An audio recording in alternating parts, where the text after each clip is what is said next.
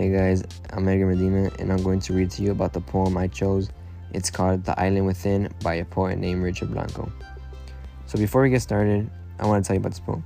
This poem is about family. We all have one, right? You see, one thing about family is it never goes away. No matter how hard you try, family is always going to be there. Nothing ever beats family. All the memories you thought you forgot, they're really just sitting in the back of your head. But I bet I made you think of one right now, didn't I? Throughout this poem, you might begin to remember all those memories that you thought you would never think of again. And to be honest, that's just the power writing has. It connects you so, to so much that you wouldn't even think of. The poem is called The Island Within by Richard Blanco.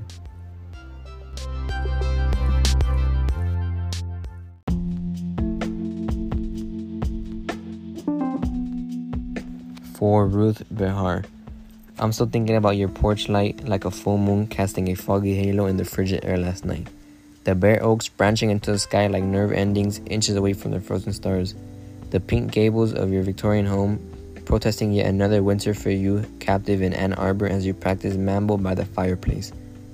I'm following your red velvet shoes to Congo beats and bongo taps, taking your body, but not your life, from the snow mantling your windows outside, one thousand six hundred miles away from Cuba.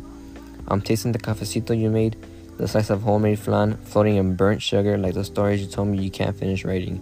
No matter how many times you traveled through time back to Havana to steal every memory ever stolen from you.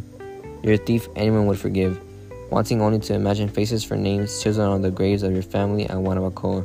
Walk on Calle Aguacate and pretend to meet the grandfather you never met at his lace shop for lunch. Or pray the Kaddish like your mother at the synagogue in El Vedado. Stand on the steps there like you once did in a photo you can't remember taking. I confess I pitied you. Still trying to reach that unreachable island within the island you still call home. I thought I was done with Cuba, tired of filling in the blanks, but now I'm not sure. Maybe if I return just once more, walk the sugarcane fields my father once cut, drive down the road where my mother once peddled guavas to pay for textbooks, sit on the porch of my grandmother's house, imagine her still in the kitchen making arroz con leche. Maybe then I'll have an answer for you when you asked me last night, would you move to Cuba? Would you die there?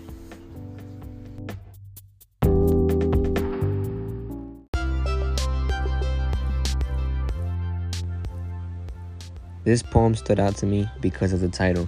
I liked how simple yet so complex it was. With a basic name such as The Island Within, you'd think, oh, it's just some words written to describe a trashy island surrounded by water, right? Wrong. At first, I picked this poet and poem because I ran out of time and I didn't think that I was going to like it.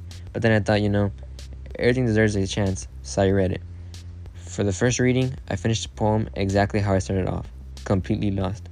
So I read it again, and still the same. But by the third try, I started to feel the connection that held me and the poem together, which was family. I like this poem because of the tone it has. Richard Blanco wrote this poem and attached a heartwarming, comforting, at-home tone. And it really does pass on to the audience because when I read this, it made me feel so comfortable and relaxed.